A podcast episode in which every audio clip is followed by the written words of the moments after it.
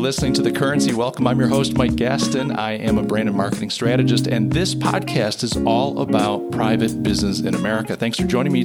Today, I'm with Eric Degenfelder. He is the CEO of UC Coatings, located in Buffalo, New York. Eric, welcome to The Currency. Yeah, thanks, Mike. I'm really glad to be here today. This is a great facility. I've, I've, I love, there's one thing I love about Buffalo, and that is its industrial history. So we're in this really great kind of, I'll say old industrial area in the sense that it's got a lot of history, a lot of like brick multi story buildings. Uh, UC Coatings, I think, has been around since 1971, 1970. Do us a favor and just tell us a little bit about who is UC Coatings, what do you make, and who do you make it for? Sure. So the company was started in 1971 in, uh, by a guy named uh, Mr. Murray. And he uh, started in kind of the chemical business, but then quickly went over to the wood protection business. Okay. So the original uh, product that they invented was a product called Anchor Seal, which is famous in the industry. Anchor Seal protects wood from uh, moisture loss and splitting, and it's used even by um, sawmills, but also by even woodworker people or home hobbyists. Okay. So it's quite what widespread across the uh, wood industry. Um, from there, the company grew into other product lines uh, to really serve the wood industry in total, the whole value chain. Um, we are about 50 people right now. Okay. Uh, and we have three branches. So we have Buffalo, which is our headquarters and our manufacturing site. We also have a um, branch in Portland, Oregon, where we make some products. And just recently, here at the beginning of September, we bought a company in Seattle called Eco Chemical. Oh, wow. Okay. I didn't know that. And um, how is it running a company across two coasts? Because I mean, essentially, we're on the East Coast here in New York, and then you've got Seattle and Portland. I mean, as the CEO, that must be a yeah, little bit of a well, challenge. It's it's pretty interesting. Um, growing the company in Buffalo and serving really the hardwood industry, uh, the geographic concentration was really the East. Okay. So our historical customer base is Pennsylvania, Kentucky, um, West Virginia, and and really where the hardwoods are grown in the U.S. Sure. Um, we have deliberately now expanded across the country mm-hmm. and uh, getting more into what we would call the softwood market, which is the building products, like you might know, two by fours, plywood, things like right, that. Right. Um, and so, as far as the challenges of geographic expansion. I mean, uh, I travel out to the West Coast now on a regular basis because we're working on this integration of this new company. Yeah. Uh, but it's important to have really great people. Uh, given that that's a huge, you know, distance sure. and and uh, and time zone difference, um, so we kind of have our west strategy and then our uh, East strategy. And I just hired a new uh, Western sales director to help lead the team okay. in the West. So I think the most important thing is the people piece yeah. because no way I can, you know, keep going back and forth yeah. to the West Coast. That's a lot. I, exactly. You're trying to get the right people on the bus, get them in the right roles, and then you can have confidence in the organization. So that's got to be a, a, bit of a challenge. Uh, congratulations on the acquisition, though. And it's interesting this uh, kind of move from not away from hardwoods, but expanding into the softwood market. We'll talk a little bit about wood. I think as a material in just a few minutes. I, I want to before we jump into that because I'm, I'm curious about that, especially in the context of sustainability and so on. But let's talk a little bit about um, you, you, know what you make. So you've talked a little bit about the anchor product. You talk about manufacturing here. Are you more of a chemical formulator like this product for for us that for those of us that don't know the wood industry? Are these pastes, glues, varnishes? What what is yeah? It? So I'll explain it real real quickly. So whether it's um, hardwoods, which would be like maple, oak, uh, those kind of cherry. species. Cherry, yep. for example, walnut is yep. another hardwood, yeah. and then you have the softwood, which is like uh, southern yellow pine, Douglas fir, sure. hemlock, things like that. Those, and then uh, white pine, red pine as well. Okay, so the uh, value chain is important. So you have the trees that are growing in the forest, uh, and then you go to sawmills, and okay. then often they go to kiln drying process, and then they're taking that wood and making it into a variety of things, right? So one is uh, wood flooring, another is cabinets, another is furniture. Sure. But it also goes into railroad ties, pallets, and then the softwood goes into, uh, as I said, plywood,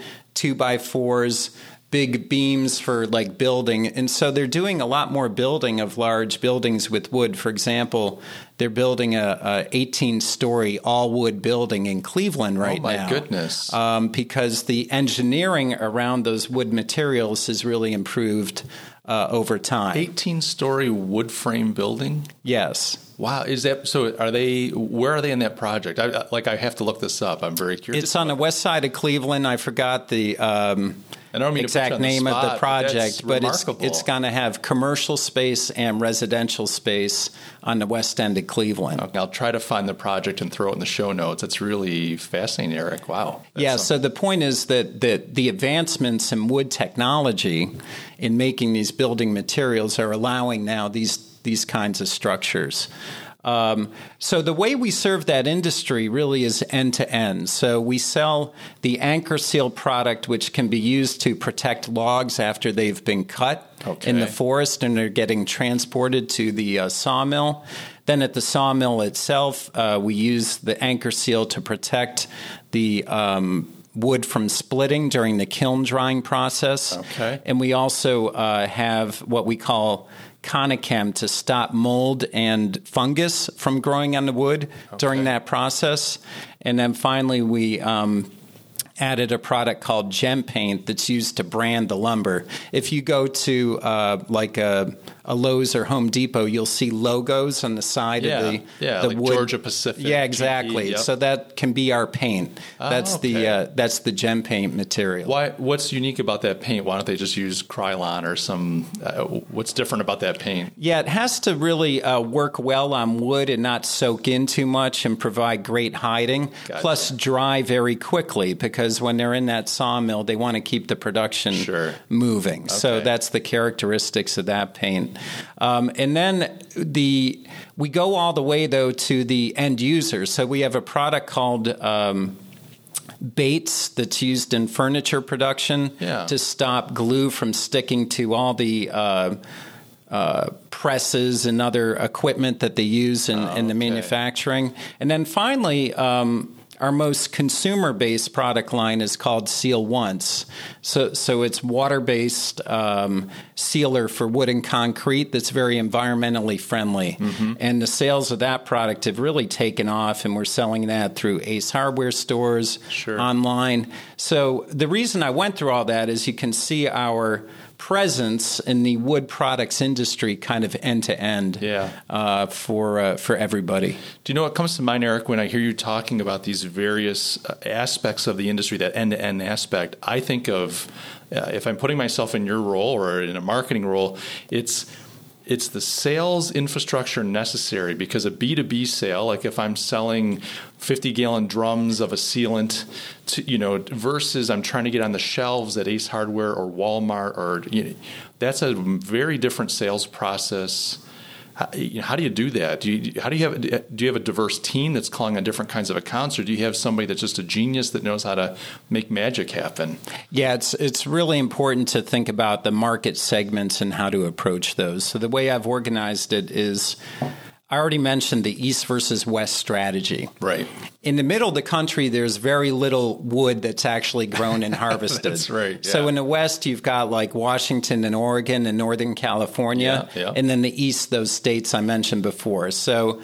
Um, it makes sense to have people on the ground in both regions. And so we have direct sales teams that call on the sawmills, that call on the pressure treaters, that call on the uh, kiln dry So people. you're not going through distribution there. You're selling No, it's a direct sale. Okay, yeah. And that's important because um, those customers want you to be able to look at their operation, help solve their problem, speak their language, Yeah. understand their specific needs, um, and also provide technical consultation Sure. on how to solve problems and improve things. So you're kind of like a sales engineer in a lot of circumstances, a problem solver. You're not just you're not a rep pushing product. You're in there saying, "Oh, I can help you. This line is slowing down. It's gumming up." Exactly. The, Yeah. wh- what we train our people, and they're very good at this, is don't come in with your product first talk to them about their operation and what yeah. their hot buttons are. Sure. And then later talk about how our offering, the product, the tech service can solve their problems, mm. can help them process the wood more quickly. Uh, in a more cost effective manner mm-hmm. with uh, higher quality. I mean, sure. those are kind of the universal goals yeah. of a lot of our customers. You know, it's funny that, you know, what you're, the, the approach that you're sharing you know, it makes total sense. It's almost obvious. I don't mean that to diminish the approach, but what makes it remarkable is that so many people don't do that. So many salespeople just go in and try to sell product, and and it's amazing to me. Everybody, nobody wants to be sold to. Everybody wants a problem solved. Everybody wants to find a better life. They're trying to get something to be better than it is right now it's a lot easier to help people do that versus hey i got a thing i'd like you to buy. But it's amazing to me how many people don't approach it that way. So kudos. And i'll give you a quick uh, quick uh, story. So about three weeks ago i was traveling with our uh, kentucky and west and um, Tennessee sales rep, and we were visiting different sawmills, and it was amazing how the setups of the facilities were all different. Their kind of feelings on what they needed were all different.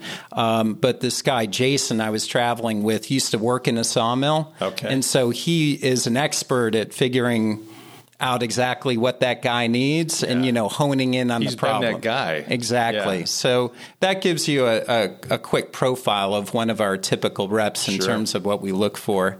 Um, but your other point about the whole consumer market. Yeah, what about that? Um, do that? I'm. We have a um, national sales manager and technical people to serve specifically that market because it is different. In that case, um, we we are going after the hardware stores. For example, Ace Hardware is one of our customers, mm-hmm. and that requires somebody who knows how to sell through distribution, yeah. how to talk about um, the setup of the cans on the shelf. They call it the planogram, yeah, and what I the merchandising yeah. looks like. That's a very different kind of situation than the guy selling direct to the sawmill. Absolutely. So it's a different set of skills. It's a different strategy. You have to think about branding. You have to think about product position mentioning. Uh, we are selling now through uh, e commerce, Amazon, as well as our own website. Sure. Um, one thing that's important there is to manage what I would call channel conflict because uh, Amazon and e commerce is up and coming, but you still want to keep your uh, what we call brick and mortar or store channel happy. Mm-hmm. So it's important to not let one overcome the other in terms of the overall strategy. Absolutely. And that's way different from selling. Uh, you know, mold control chemicals to a sawmill. Right, which you're selling in bulk at that point. Right. And uh, shipping pallets as opposed to units off of a shelf, consumer sized units. What, what uh, as you're dealing with um, Amazon, eh, you know, versus the brick and mortar. The other thing that comes to mind for me is, you know, Amazon's Amazon's kind of this blessing and a curse. It's such a huge opportunity for companies like yours to sell product digitally, They have a storefront digitally. But on the other hand, they own everything. You know, like they won't give you customer data. They won't. You know, you, you you're just glad to be able to put your, your stuff on their on their site do you have discussions or thoughts about that? Is there a vulnerability in your mind with uh, going with Amazon? Is there are there ways that you kind of uh, try to offset that risk? That what if Amazon pulled the plug one day, or what if they decide they want to come out with a competing product? Well, let me tell you first of all where, why we are dealing with Amazon. So, our focus is on the consumer or the contractor. Sure. In the case of the Seal the Once product line. Yeah. Exactly. And they have different preferences for how they want to get their product. Some people want to get it online, some people want to go to the store and pick it up and physically touch it and talk to somebody. So the reason we're doing both is because our customer base yeah. falls into both categories.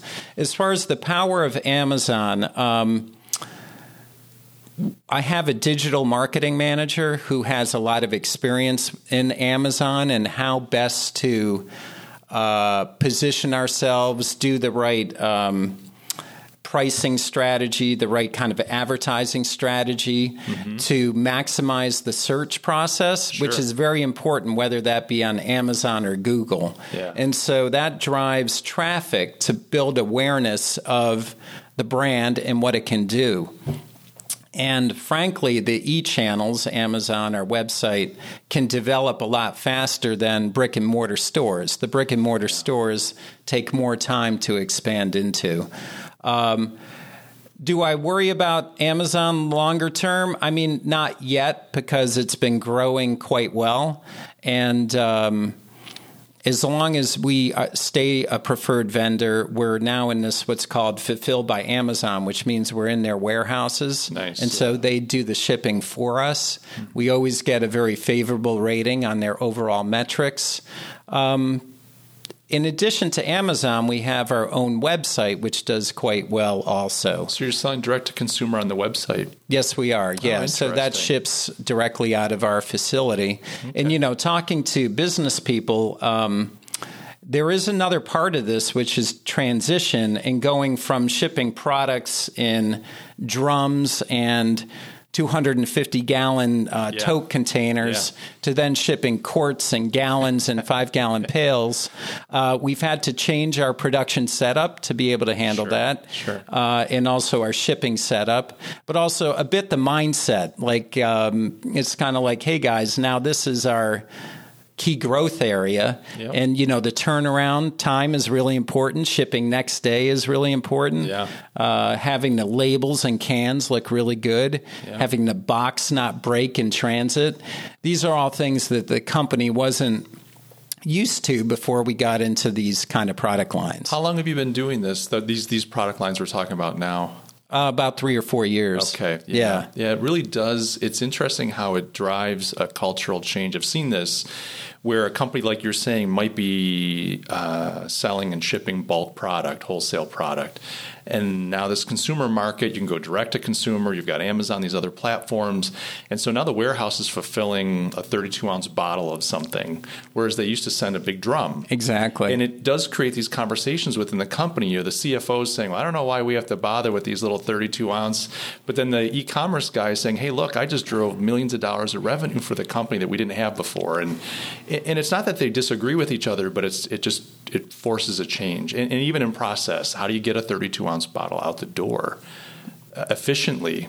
You know, because as as you know, you and I are both both consumers. We buy on Amazon. I'm sure you buy on Amazon. Everybody does. We have expectations. I, I hit that buy now button man, if that thing doesn't show up the next day, I you know there's something's wrong. Yeah, and they measure your performance on that, and if it gets really bad, they can disqualify yeah. you from the site.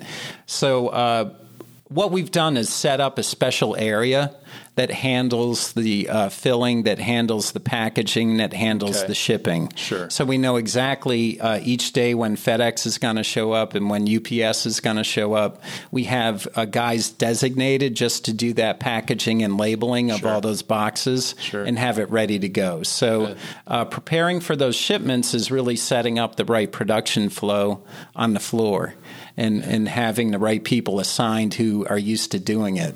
Well, I appreciate you letting me take you down this kind of side road about the digital and the consumer, direct to consumer versus B2B uh, sales. It's just interesting. So thank you. I want to go back though, because you really caught my attention with this you know 18 story uh, wood frame building being constructed and i'm using that not as let's talk about that building but let's talk about wood as a product. I mean, it's a renewable product. It's a, you know, like what are some of the aspects of wood? Why is wood so important versus some of these other materials?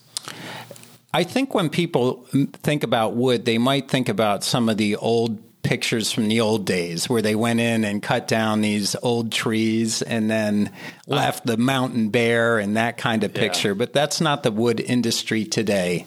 So today, uh, wood um, forests are managed very sustainably. In the case of hardwoods, um, the more mature trees are taken out of the forest, which means that the younger trees can grow faster okay. and grow up and take their place. Think about wood as an agricultural product, but with a 60 year harvest cycle instead of a sure. one year harvest sure. cycle. As that wood is growing, it's pulling in carbon dioxide from the air and then storing that carbon as wood fibers. Okay. And then when you uh, harvest the tree and make it into furniture or flooring or whatever, that carbon stays sequestered in the wood. So effectively, the hardwood industry and softwood industry is removing CO2 from the air and mm. then storing it in finished product permanently. Permanently, so it's not leaking back out. And okay, exactly. And the other part is. Um, the energy consumption. So some of the alternatives to wood are like uh, steel or concrete. Those take a lot of energy to consume and produce in mm-hmm. the process, and the wood takes about one hundredth the amount of energy of wow. those materials wow. to produce. The the if the forest is managed well, the large mature trees are no longer growing so they're they're no longer absorbing as much CO2. If you remove those mature ones, the younger ones can actually grow much gotcha. faster. Yeah. And that absorbs the CO2 a lot faster.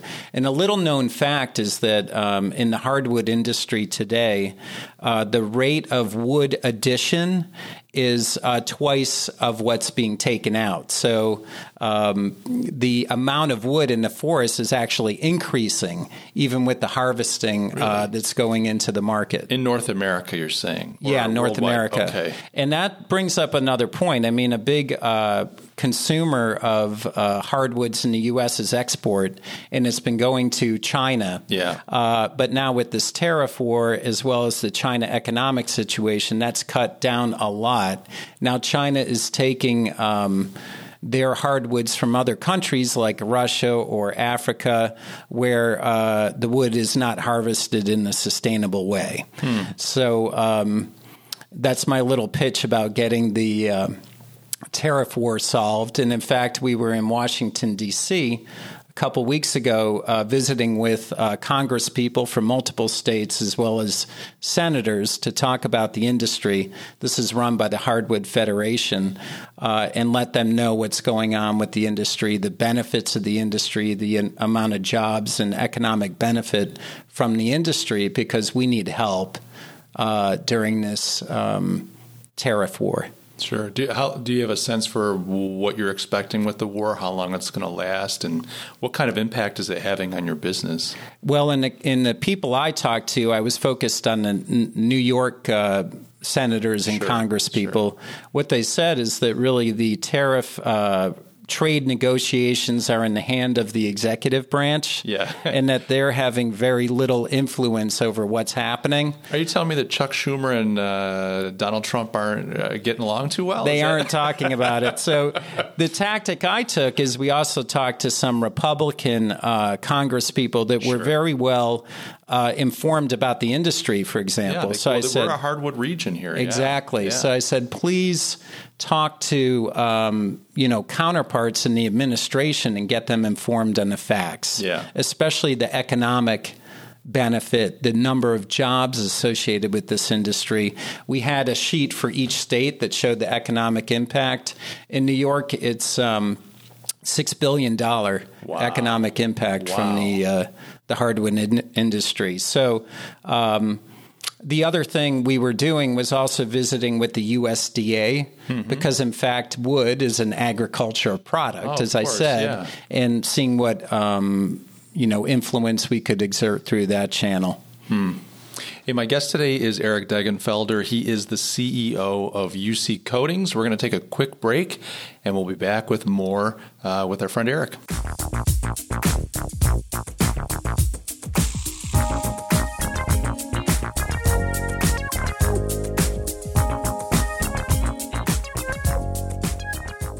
Folks, I hope you're enjoying today's show. I have one question for you. Are you interested in the story of private industry in America? Do you care about private business? Do you care about entrepreneurship and wealth creation and even a little bit of marketing and branding? If so, do yourself a favor and sign up for my newsletter. That's right, I've got a free newsletter that goes out once a week. You can go over to my website. It's mikegastin.com, M I K E G A S T I N.com. Just shoot to the bottom of the page, the homepage there and you'll see a form. All you have to do is put in your first name and your email address. I will never spam you, I will never sell your information. But what I will do Once a week, I will send you an email that updates you on the content that I'm creating. I've got some great stuff in store. I'm working on some video essays that I'm really excited about. I'll keep you up to date on things like podcast episodes and articles that I'm putting out, and even speaking engagements that I've got coming up. So, if you're into anything that has to do with private business in America, I would highly suggest, highly recommend you get over to my website, get signed up, get in the system, and be kept abreast of the latest content coming out from yours truly. Now, guys, let's get back to today's show.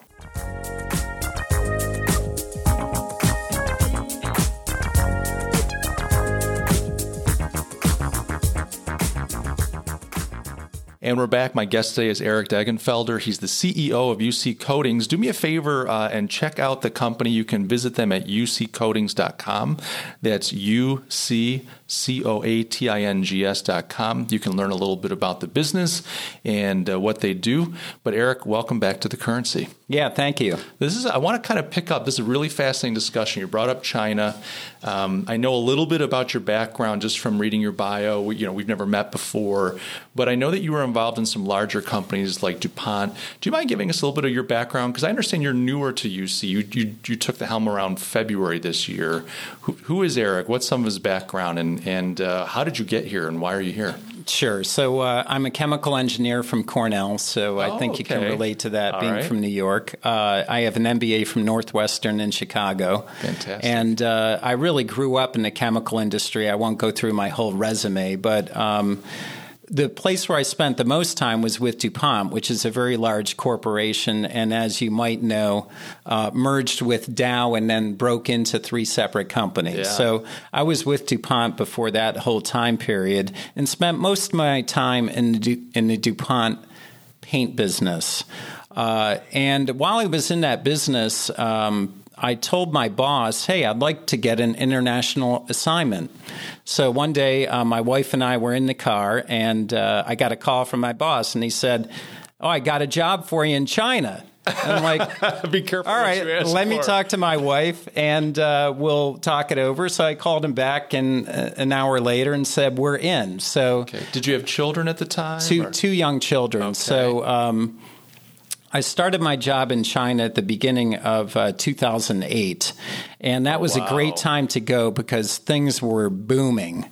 Uh, and DuPont, being a large corporation, had a really good program for expats in terms of some basic training, language training, uh, schooling for the kids at the international schools, uh, you know, housing, driver, all these kind of things. So being an expat at that time was a great experience, not only for me, but also for the family.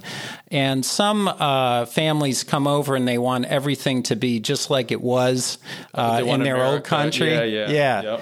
That wasn't our attitude. Our attitude was get out, try the local food, get out in the city, really experience things. We did a lot of travel across Asia to many, many countries Cambodia, Laos, Thailand, Japan, Korea, etc., India. Um, so the point is that that assignment was great not only for me but also for the family. My daughter was four when she moved there. My son was seven, and uh, they love it still. We go s- back there on a regular basis Oh, wow. and still have friends there. Nice. So that was the personal side of things. On the kind of work side of things, you talk about a time where it was busy. I mean, um, China was uh, growing fast, but a bit chaotic. I mean, in terms of finding the right people, people were switching jobs a lot. Uh, hiring people was not easy.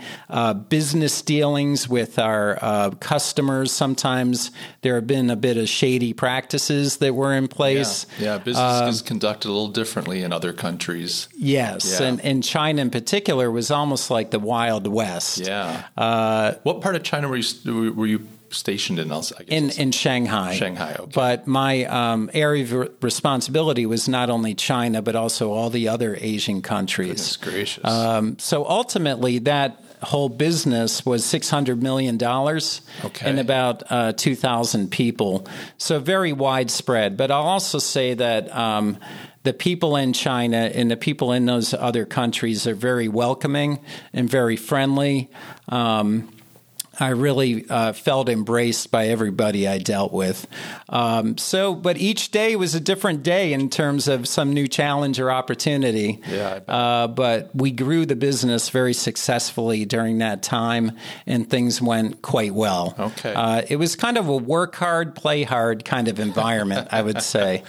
Um, and so that was fantastic. And then I came back and did some more work with um, DuPont and then transitioned to Axalta, which was spun out from DuPont. Uh, and then after a few years of that, which were great, I thought, well, maybe it's time to think about doing something different. So I sought out a, uh, a job with a smaller company and uh, obviously, UC Coatings is much smaller than either DuPont or Axalta. The other aspect of this is uh, we're owned by private equity, and sometimes private equity has a bad rap where um, they might buy a company come in and cut costs and whatever and just want to make money. That's not what I'm finding with my private equity mm. owners. Mm. They're very supportive of helping us expand and grow. For example, this recent uh, acquisition. So for me, at least, uh, the private equity world is kind of the right place at the right time. Yeah, I appreciate you saying that. You know, I've I've actually got an interview set up with a uh, managing director of a private equity fund out of Pittsburgh, and that's going to happen. Actually, I think I'm interviewing him next week, so that that episode will be coming up. And the reason I wanted to have him on the show, and I wasn't expecting you to say what you just said, is that I think private equity can get a bad rap. I mean, people hear oh, wealth creation, private equity, you know, finance, and they just think these people are, you know, gobbling up everything and spitting out the bones. And their vision is to really see private businesses thrive, and they put their money where their mouth is. And so it's interesting you brought that up. So, how long ago did the private equity firm acquire the business? Because I know we have a founding family. Obviously, they must have sold their interest at some point. Yeah, they did. So, uh, this private equity firm called High Road Capital bought the business at the beginning of uh, 2018. Okay. So, it's been about a year and a half. Sure, sure. Yeah. And then you took the helm here as CEO in February. In February, yeah. Okay. Wow. So, what's it like going from uh, working for a giant publicly traded brand that people know all over the world? Uh, you're based in China. You've got thousands of people and billions of dollars of uh, P and L responsibility, and and then on the other hand, saying it's a 50 person company. It's it, it, it's good in its industry but it's a 50 person business. I mean, this is a got to be such a shift of gears for you. The first thing is, um, and actually, when I'm searching for people to come work here, I ask them the same question. It's the ability to wear multiple hats, and that means being able to do yeah. different things. It's more entrepreneurial, isn't it? Very entrepreneurial. Um, and one day I might be dealing with a supply chain opportunity or something in manufacturing. The next day it might be bringing on a new customer. The next day it might be uh, acquisition. So everything is uh, diverse. And for all the people who work here, it's diverse as well because sure. people touch a lot of different things. Whereas in a larger um, corporation, there's more specialization. Yeah. You know, would, like I'm the chemist or I'm the salesperson yeah. or whatever. I would guess, and you know, correct me if I'm wrong, that your time in China maybe prepared you for that a little bit because it sounds like you said the business world was the Wild West. I'm guessing you had to wear different hats, although I'm sure you had a very specific role. Did that prep you for this entrepreneurial environment, or are you just you just are the kind of guy that likes new challenges? It prepped me in terms of managing people, so I was in charge of the whole business. So thinking about how everything worked together, understanding all the functions, yeah. uh, is important in a big or small company in terms sure. of running it. So that gave me great um, experience in how all the pieces fit together. Uh, managing people is important anywhere. Um, nobody's 100% perfect. So sometimes as a leader, you need to adapt your style a little bit, sure, depending sure. on which team or people you're dealing with. Uh, and then the other thing about China was just the, the speed. Mm. And making decisions quickly. And that works well for a small company that can be yeah. nimble uh, and agile, and that fits with the private equity model as well because yeah. they want you to be able to move quickly and yeah. run your own show. Uh, so the China small company private equity, it's all kind of interrelated from yeah. a characteristic base. Yeah, I was I tend to think of transferable skill sets. Like I'm sure the experience in China was completely different, but I just was curious, and I think maybe you're affirming some of that for me that you know, were you able to transfer skill sets that you acquired in China to the role now? And it sounds like you have. Um, you know, I would be curious to hear this because often I'm interviewing people that like, hey, I like the last uh, episode that published. Eh, you know, I'm a fifth generation owner, right? This of this other company. You've got a unique perspective because a fifth generation owner often, like right out of college, I'm working even before college, I'm working in the family business. What are some of the things that stand out to you as being unique to a small privately held company as opposed to a large corporation? Obviously, the size. We talked a little bit about the entrepreneurial culture or uh, pace. What are some other things that stand out to you coming from large to small? Uh, another aspect is really feeling like a family environment. And I'm making sure that we maintain that culture even under my ownership, even though I wasn't the family owner. Sure. Uh, people feel a connection to each other in this company. They help each other, they uh, work together, good teamwork. Um, they respect each other. So these are some of the cultural elements that come out of a family run business, at least this one, that's important to maintain for the future. And how do you do that? Like, what does it look like on a day to day basis? Uh, walking around. Okay. Uh, talking about what I'm up to, like what I did last week. Yeah. Talking about the next opportunity we're going after, asking them how their um, job or project is going lately. It's a lot of walking around. So, higher it, touch, being involved a little bit more personally. Yeah, high yeah. touch. Yeah. Uh, in and also in the field. That's why I travel with the uh, with the salespeople is to understand their situation sure. because they're kind of out there on their own. So it's important yeah. for them to have feel a strong connection back with the uh, headquarters. Absolutely, especially when a company goes through change. I think people often don't realize how much a change affects employees and affects vendors, customers. So when you have a management ownership change, it's I think that high touch can only provide reward because you're letting people know who you are and they're saying, okay, good. I, I feel more confident. This is a good guy. He knows what he's doing. He's got my best interests at heart. So that's important. Well, it's a, it's a balance, right? Because um, now being owned by private equity, there's expectations in terms of growth and performance. Yep. Yeah, there's pressure on and, the business, isn't there? Right. Yeah. So uh, balancing that those goals and objectives for the business versus what people have been used to, it's a, it's a balancing act, right? I agree, yeah. And uh, a lot of communication. Yeah. There's a monthly lunch. There's talking in the hallway. There's um, emails I send out, there's one on ones I do. So just continually maintaining communication. Well, you know, earlier we were talking, I was saying, hey, um, there are misconceptions. You were talking about wood as, a, as, a, as an agricultural product, renewable, it stores carbon. Like there's just, it's just net good all the way around if you do it right. Obviously, a clear cut a forest, not so good. But as you're talking about this uh, misconception, I'm thinking even in the business world, there's misconception that you either have to have a really good family culture or you're profitable, but you can't be both. And I think maybe the opportunity, the challenge for someone in your position is how do I help people understand that it can be both, that we can actually have a really good human uh, kind environment with values, and at the same time, we can create wealth together. And those are good things that could be in the same room at the same time. Because I think some people feel like, oh, well, now the P- private equity guys are in here. All they care about is money. And oh, this new boss, he's going to be really whipping us to, to get his numbers. And yeah, we have to make numbers, but we can do it in a way that's good for everybody and positive all the way around. So is, is that is that a challenge? It is a challenge. I think one thing is to uh, educate the people on what the whole business looks like. So I'll give you an example. Um, I have a monthly employee lunch, as I mentioned. The next one's next Tuesday.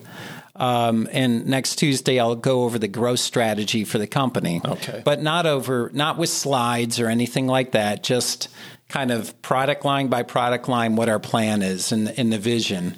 Um, th- another example is um, I took pictures when I was visiting customers with our salespeople, Ah, yeah. pictures and videos at customer sites, and then made a slideshow for everybody to say, "Hey, here's how our product is being used."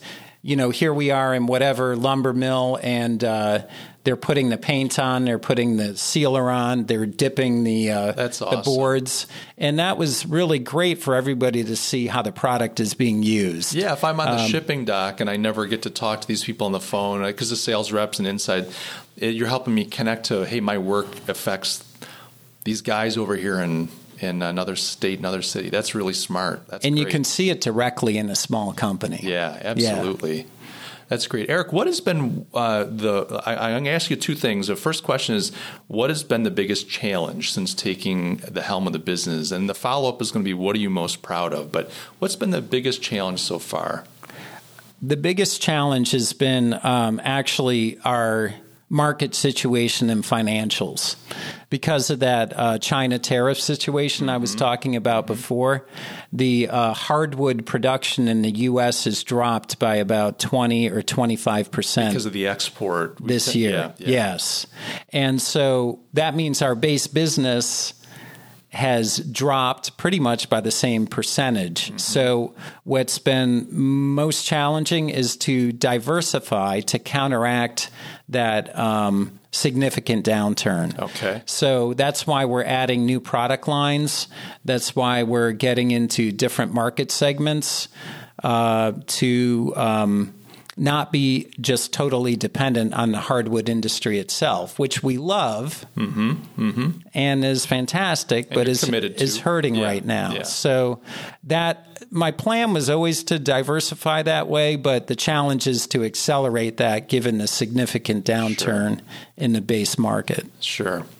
Well, we could probably spend two hours talking about how you do that. We won't go there, but that that's uh, it's it's interesting. I, I'm guessing having some private equity backing helps you maybe be a little bit more aggressive potentially in, in getting into those new markets. I'm just assuming versus a company that says, "Hey, we've got to fund this out of our own um, P and L and cash flow and Right. Yeah. Well, this acquisition we just made in uh, September Yeah. uh, brings us into some new market segments Sure. and strengthens our presence in the West, Yeah. which is important as well. That's kind of a territory we can tap into some more. Yeah. So it's still got to do with wood, still in the wood industry, Right, but. right. Um, because that's really our core strength, Mm-hmm. but it brings us into those new growth opportunities. Smart, yeah, that's great. And and then I guess my other follow up question is, what are you most proud of so far? I mean, obviously the company has a history; it's been around since the '70s. But what are you most proud of in, in the short time that you've been at the helm? Uh, I'm about eight months in, but I'd say the thing I'm most proud of is um, actually having a real growth strategy that we're executing. So we're seeing the results happen now Yeah. in these different growth areas. Satisfying. Some are still kind of new, but um, the the fact that we've been been able to counteract that um, core business downturn, uh, and I think that that will then lead to much greater success as these new initiatives continue to grow. Sure. I love what you're doing. You know, I always talk about the virtue of private business, small business. I mean, you're creating jobs, you're feeding families, and I think sometimes it's easy to lose sight of the fact that the, that, you know you're in a, your industry, your company's a bit in a corner with the political and economic environment, environmental environment. Uh, there are misconceptions about wood and all this stuff that, and um, what you're doing by trying to react quickly, coming up with uh, you know alternative plans, looking for new markets. You know, ultimately, that leads to people being able to continue to care for their kids, to to to have hope for tomorrow. You're, you know, ideally, if what you're doing works, you're going to be hiring people. This isn't just a defensive move; it's you know, it's an opportunity to grow. And uh, so I think I just want to draw out that piece of the story because I think sometimes that gets overlooked. And Well, and, and I'll relate some of that to you. Um, at one point, for a 50 person company, I had eight roles I was looking to fill. and I've filled a couple of those with some great people. Sure. Um, with great experience, and I'll be filling the rest of them. For example, I just got an acceptance um, last night of another person. Okay, congratulations. So we are we are adding more resources to mm-hmm. the company mm-hmm. to help drive the growth, and um, that's good for them, and it's good for the rest of the team as well. Um, so one question I ask, like I said, remember working in a small company is not like a big company. You know, it's yeah, absolutely. sometimes it's not 100% organized. So they need to have that uh, sort of uh, flexibility and sometimes yeah. resilience. And that's what everybody yeah. here has. You know, it's interesting to bring that up. When I, I used to run an agency uh, a few years back, I ran it for 15 years in Rochester. And so in Rochester, one of our big employers was Kodak. You know, Xerox was another one. Um, and they're still important companies. But uh, I would get these Kodak folks that, you know, maybe they're my age now, early 50s. They kind of rolled out a little early and they're looking, they need work. So they come to me. I knew them. It's a small enough town. You kind of get to know people. And hey, Mike, I'd love to be on your team. Oh, great. Let's talk about that. Well, so they're a marketing executive. And I'm thinking this could be really good for me uh, as an owner to pull in somebody with this kind of depth. So tell me about, you know, what was, what did your role look like? And the more we would talk, you know, you early, earlier mentioned specialization, it would occur to me that this person was so specialized that their whole career was a very small part of marketing. They, they didn't have the breadth that I was just presuming they would have. And so I was never able to make those offers because it you know occurred to me I need people that are more entrepreneurial. So I'd say, well, you know, what kind of research? Oh no, no, no, somebody else would take care of the market yeah. research. Well, right. what about the you know, oh no, no, I didn't do that. Like my thing was really this and I thought I can't pay the other thing is there are expectations for income. You know, I might pay right. seventy five thousand for that role, and they needed one hundred and fifty because they've been at Kodak with right. benefits and right. Um, so it's like yeah, it was just it just was a there was an incongruency. You, you, I would find people that were in a larger corporation like yourself, but are still entrepreneurial. But a lot of folks they needed that specialization. They wanted to go a mile deep and an inch wide, and, and that's good, I guess, but it doesn't work always in small business.